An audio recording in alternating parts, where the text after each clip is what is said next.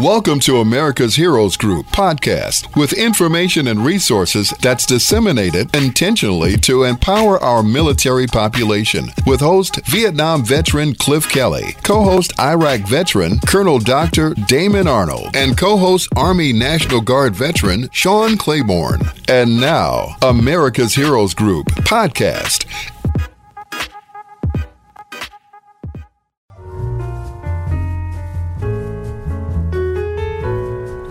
Welcome back to America's Heroes Group with our roundtable partner, RHF. That's a Rick Herrmann Foundation.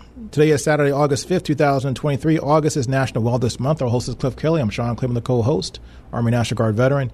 Our executive producer is Glenda Smith, now here with us today. And also out today is digital media producers Ivan Ortega of Scouts Honor Productions. But we are live still on WVON.com. Log into WVON.com if you want to see what we look like. But you can always hear us, of course, on the radio, AM 1690 WVON. Our panelist today is Colin Greata, U.S. Army Lieutenant Colonel, commanding at Fort, Aust- Fort Eustis, Virginia, United States West Point graduate, a servant of the Special Operations Community, author and father of three, and he has authored Always Endeavor, a developmental guide for in extremis leaders. How you doing today? Hey, Sean. I'm doing well. Thanks for having me. So we want to talk a little bit about your book and what you did, but also RHF and what it does for families. But tell me a little bit about your book. I wanted to, to read the uh, the foreword or one of the, uh, the the forewords that was written for your book. I thought was really interesting. It was written by a man we all know, retired U.S. Army General Stan McChrystal. He said, "Probably not the book you were expecting. Battle-proven warrior." Colin Greata has encased his fascinating experiences in a true tour de force guide to becoming the person and leader of most of us aspire to be. Brilliant, captivating, and absolutely practical. Always Endeavor is a hip pocket reference to life. That once again, is from retired U.S. Army General Stan McChrystal.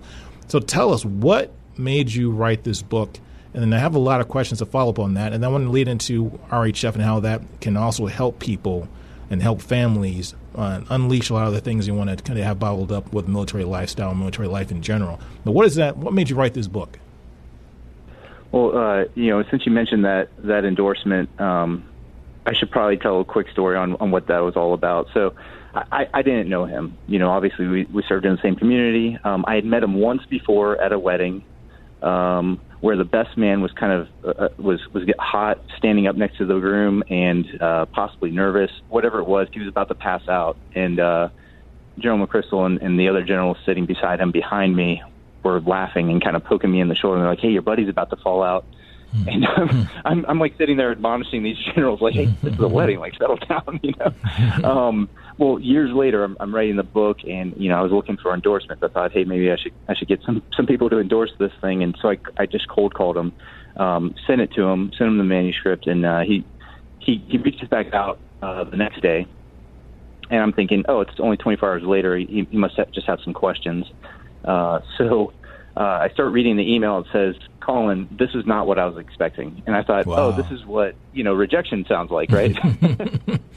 and but he continues on and says a whole bunch of really nice things about the book, and then he says, uh, "You know, he this is what I'm prepared to say," and I was I was blown away. Wow. Um, you know, and and and really thankful for his endorsement. Um, and he he was kind of the first of of what have become many you know outside of uh, special operations community the probably the most common feedback I get is hey I, I'm I'm raising my kids with this framework or um, you know it's this isn't just for you know leaders in a dangerous environment. This is for all leaders. So I, I appreciated him him kind of broadening out the, the aperture there. But uh, you know to to to your question um, I I wrote it because you know I I'd known I wanted to be a part of the special operations community since I was 12 years old. Um, and then when I finally got there, I realized, oh, there's a whole bunch of stuff that I do every single day that we really never train for. So I kind of brainstormed all those gaps and uh, came up with a framework in 2012. That was very busy for the next uh, at least six years and uh, never touched it. and then wow. when I finally did, it took me about two years to write it, and uh, and I published in 2020 uh, with what I had hoped was uh, a, a, a meaningful contribution to our special operations community. So, do you believe that leadership comes out of the military? That military is pretty much the the father or the mother of leadership, or do you see that leadership, the things you know about leadership today, were there those things that you learned outside of the military school and then brought to the military, or, or is it a mixture of both? Yeah, no, I, I think you kind of nailed it there at the end. I mean, one hand washes the other in this case. Um, you know, it, it, there there are things. You know, we, we put we put things like combat, extreme circumstances on kind of a pedestal, mm-hmm. and I, I think there's something to be learned there but I, I think we kind of misinterpret why. But I, I think the why is um, because it's in the extremes that you see human nature, um, psychology stripped bare, you know, and you see both the very, very best in people and the very, very worst. And so it's in those extremes where you know if you're able to lead there, uh, pick yourself up through stress, cold, tired, hungry. I mean, this is what they teach you at Ranger School, right? Or, or this is this is what you learn through the process of Ranger Schools. Mm-hmm. Uh, you know how to how to pick yourself up in those extremes, and can compose yourself, think, and lead, um, despite all the rest of the external uh, environmentals. Um, yes, there's there's certainly something to be learned there. That said, you know, um, if we only if we only take our lessons from our military experiences, then we we create a lot of blind spots.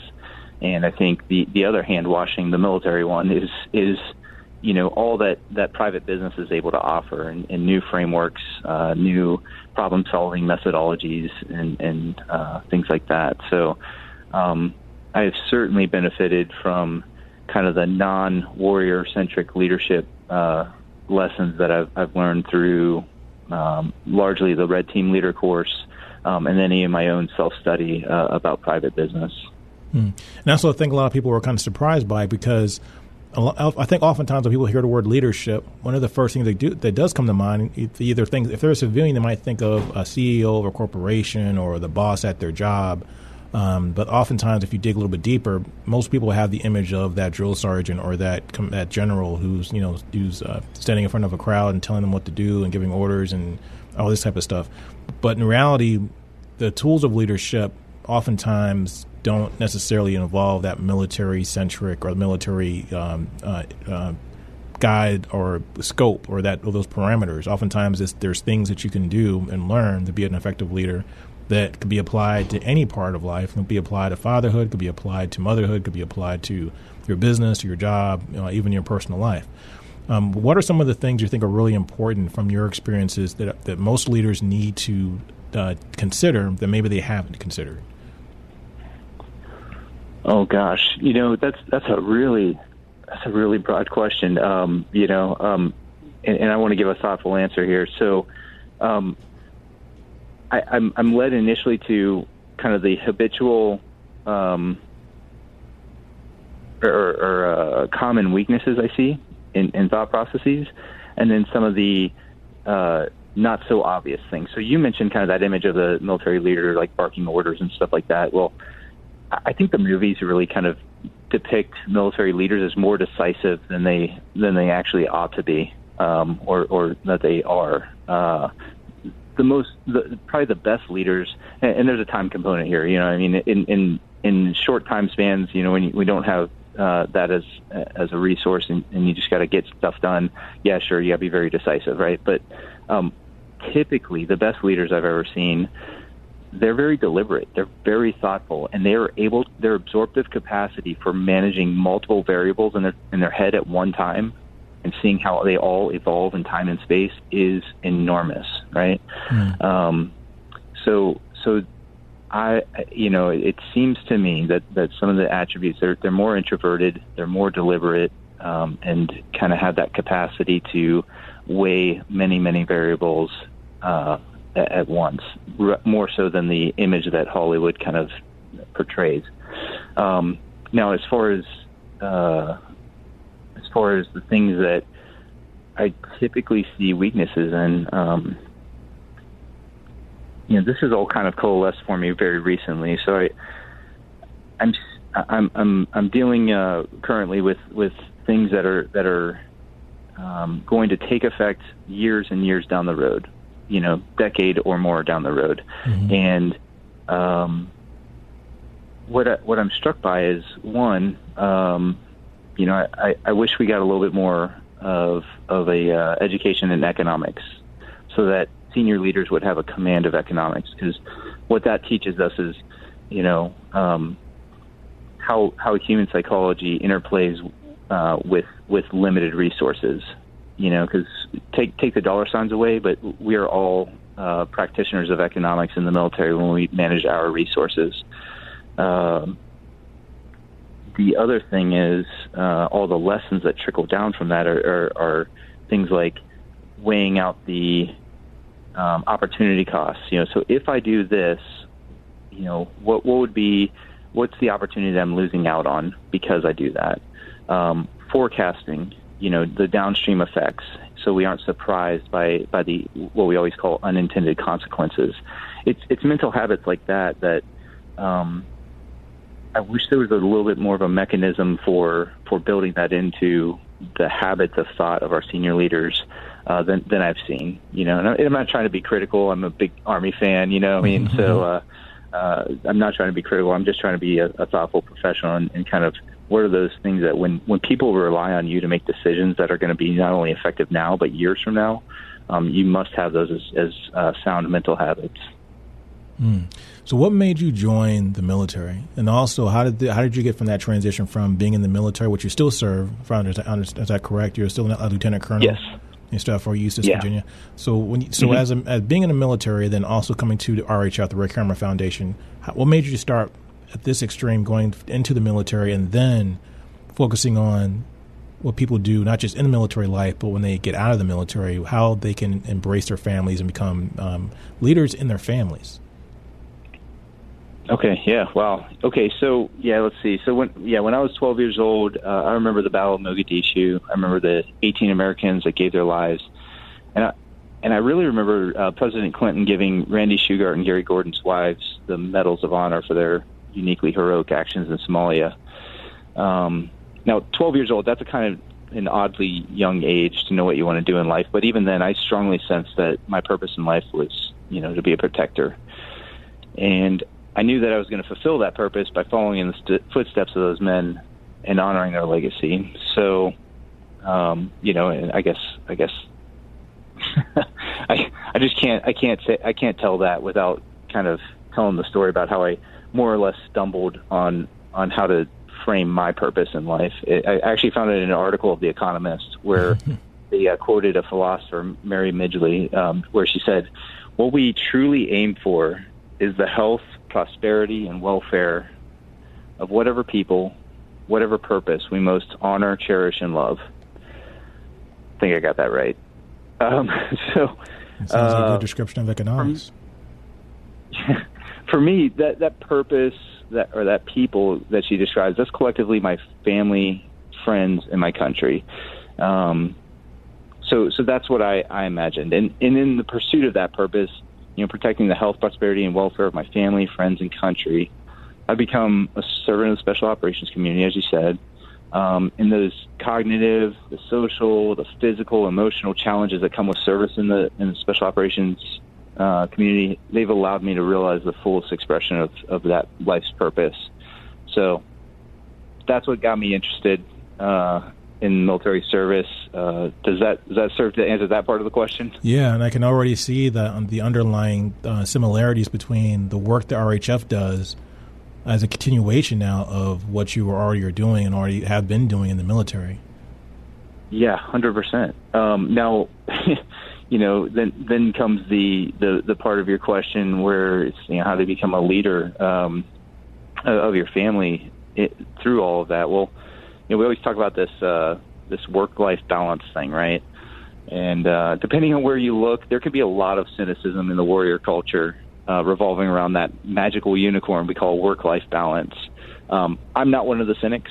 Um, for me, I'm comfortable with.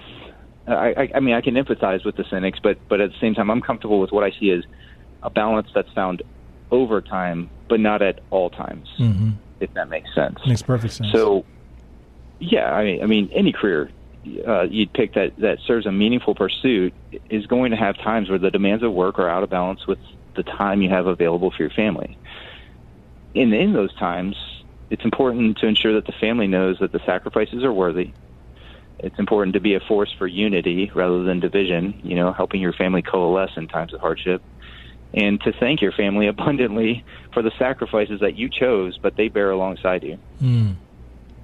But then on the other hand, you know, if you're paying attention, there are also those times, even in those very demanding careers, where you can lean into the family more and either pay it back or pay it forward, whatever may be, be the case, right? And I, I suppose recognizing, exploiting those those opportunities is is really the trick, and and that that's a space where I'm not really. I, I, I certainly don't have a, a, a beautiful mind on, on how to do that. So I've I've learned a lot uh, from other fathers that have have uh, guided me in that space. So, what's the most fun thing you like to do at, at Rick's Place, which is the that's the center where it's like they're the, the I call it I guess you might call it a big playground, but it's an obstacle course that is outside of is that Romeo the is it Fort Benning was it or where's it at? Uh, so so now Fort Liberty, Fort Liberty was okay. Fort Bragg. Okay, there in Fayetteville, North Carolina. Yep. Um, yeah, beautiful property where they have uh, they have summer camps. Um, they have a uh, um, like you said the uh, the obstacle course. They run some fun events uh, with with a Ninja Warrior designed obstacle course for both uh, kids and adults. Uh, a couple times a year, they've got a fishing pond, hiking trails, um, one of the coolest treehouse you know forts you've ever seen. Um, yeah, it, it, it's a beautiful, beautiful place, and I mean, when we talk about finding that work-life balance, and we talk about strategies for exploiting the, the, the times where you can, you know, pay it forward with your family, uh, Rick's Place is obviously a great place to do it, right? Because it, I guess because there's not a lot of distractions, right? Mm-hmm. Um, you, you're you're leveraged into focusing on each other in, in a in a space like that, right? It's it's not the okay we we we paid a lot of money and we we went and played a bunch of video games and at the end of it did we really bond in a meaningful way. No, at Rick's Place, you were going to do that, right?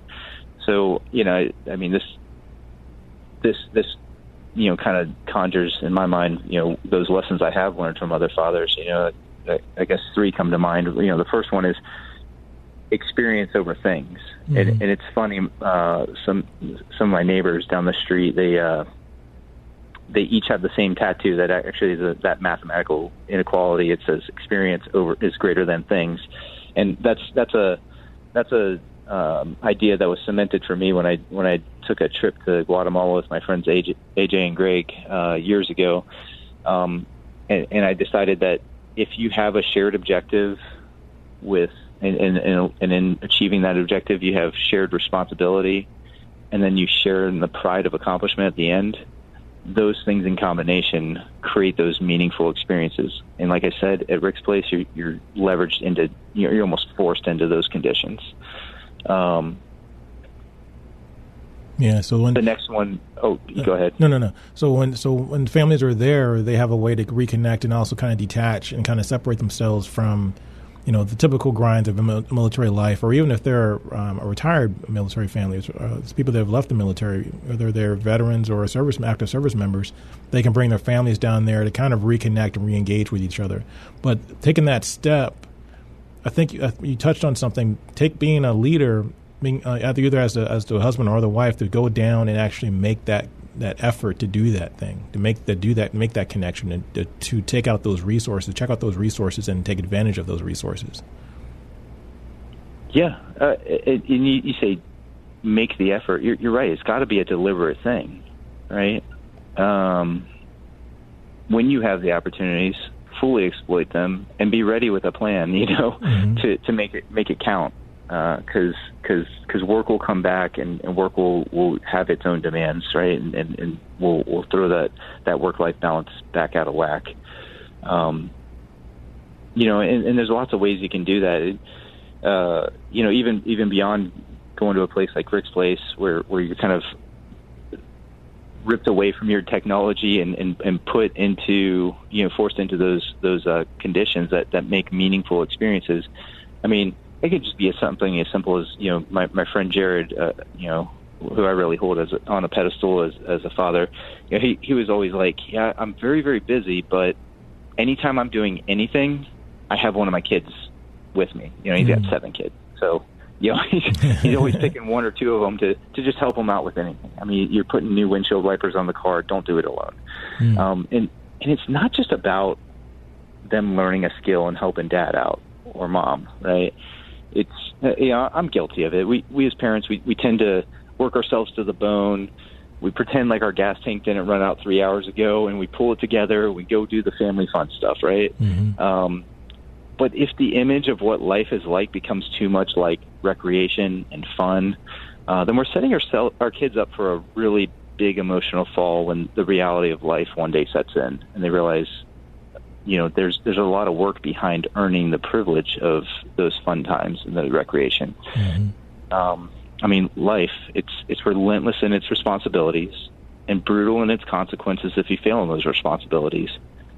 Now, if you follow me here real quick, um, I mean, modern convenience it's it's allowed us the luxury of delaying some of those consequences in many cases, but not fully escape them. That's the thing we always forget. Um, how? So cases, back for one second, back up for one second. So how does how does the tech, modern technology help us delay the consequences? Well, um, this is an easy one to pick on, but but there you can apply this you can apply this to just about anything, right? So um, let's just say let's just say wellness. Um, the reality is, you need to eat well, you need to sleep well, you need to stay fit. You know, um, you need to challenge your mind. You need to manage your emotions, right? Uh, emotional wellness. Um, if you if you avoid those realities in the modern day, the luxury we have the effects are delayed way more than if you know you had to hunt your food. You know, um, if you had to, you know, um, you know, cook it, prepare it, defend your family. You know, going way back, right? Mm-hmm. Um, you you can you can live a pretty sedentary life um, and delay the consequences of of poor wellness strategies a pretty good long time in this world, right? Because we, we live in air conditioned buildings and you know our food can be brought to us by a phone call and that sort of thing right mm. but one day you know the the heart heart disease is going to set in or just any you know high cholesterol or whatever whatever the the ailment is that that comes the downstream effect of that of choosing um, to avoid the the reality of wellness right? And even then there's probably a pill that can help further delay the consequence. But mm. there will come a point where where you are between a rock and a hard place, and at that time, um, at that time, a lot of the options that were available to you, they will have dried up, um, and you will be leveraged into very painful consequences with with thin margins for failure. So um, that's just one example of how how modern convenience has allowed us that luxury of delaying the consequences, but you can't escape them. They will they will come for you. Um, uh-huh. I, I would I would encourage anybody listening to this to apply that to really anything that that we're doing, um, from national defense to you know your day to day at in your kid's school.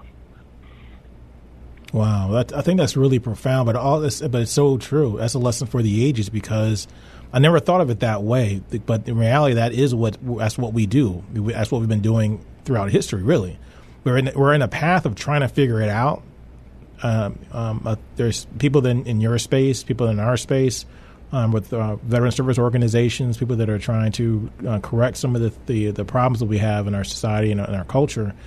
Um, but as a whole, we tend to put band-aids on things to, and prolong the ev- the ev- inevitable breakdown of the car. We're putting fixing our car with duct tape as opposed to taking the real right. effort and doing all the stuff that we really need to be doing um, and it sometimes make the problem go away. Yeah, instead of making the problem go away, it delayed the consequence. Wow, that's that's yeah. really that's, and, yeah, I can see maybe, that now. You know, maybe maybe this kind of untethering from reality sits at the root of you know our increasing rate of mental health issues in America. Mm-hmm. You know, and so uh, so I think the the lesson here is that the most compassionate thing we can do for our kids, and really anybody we mentor or care for, is to guide them into the habit of confronting their responsibilities early. Mm. I definitely agree with that. Wow. So, so in about another minute, we have about two minutes left. Um, tell us um, in more detail. Like how did you? How did you? When did you first get connected to RHF, and what made you really want to get involved with RHF? Yeah, I mean this this is such an easy one for me. I mean it was a, it was a small world uh, story. So I I had a friend I worked with in, in North Carolina years ago. His name's Jason. Um, you know, a few years pass, and we we just bump into each other in a gym in Washington D.C. And uh, he's like, "Hey, uh, I need some additional instructors for this uh, shooting event that I'm I've got." And I was like, "Okay, so uh, free shooting uh, mm-hmm. and and getting to hang out with Jason. Yeah, I'm in. You just tell me when and where." Uh, and so um, as I got to know what RHF uh, was and the mission, you know, it, it, I see I see honoring those who protect and preserve the American way of life. It, the best thing we can do is tell their stories, say their names. Uh, that's exactly what they do for Rick. Um, they, they they're all about strong family, strong military, strong nation. That resonates with me. Um, you know, we we all owe something to this this social contract, and I don't mean that like in a Marxist way. I mean that like in a, you know, a clear understanding of the disastrous alternatives to freedom and mm-hmm. free market competition. Uh, like I, I mean that in a hey, we won the lottery by being part of America. Let's make sure that the mm-hmm. next generation has something to be proud of as well. You know, mm-hmm. um, so. Uh, so yeah, that that all resonates with me. So suffice it to say, the mission of of uh, the Rick Harriman Foundation is one I'm happy to serve. And as I tell the other volunteers at the shooting event every year, and I'm, I'm about to be a part of the fourth fourth one. Um, I got to cut. I got to cut you off. Uh, we just ran out of time. Uh, so, but, okay. but thanks for your time and all the great information you have. And I also want to plug your book one more time. Always endeavor a development a developmental guide for an in extremis leadership. A member of Menta E is also Colin Greata. Thank you for your time, and also check out that book. It's available on Amazon.com. This is America's Heroes Thanks, Group. What a privilege. My pleasure. We'll be right back.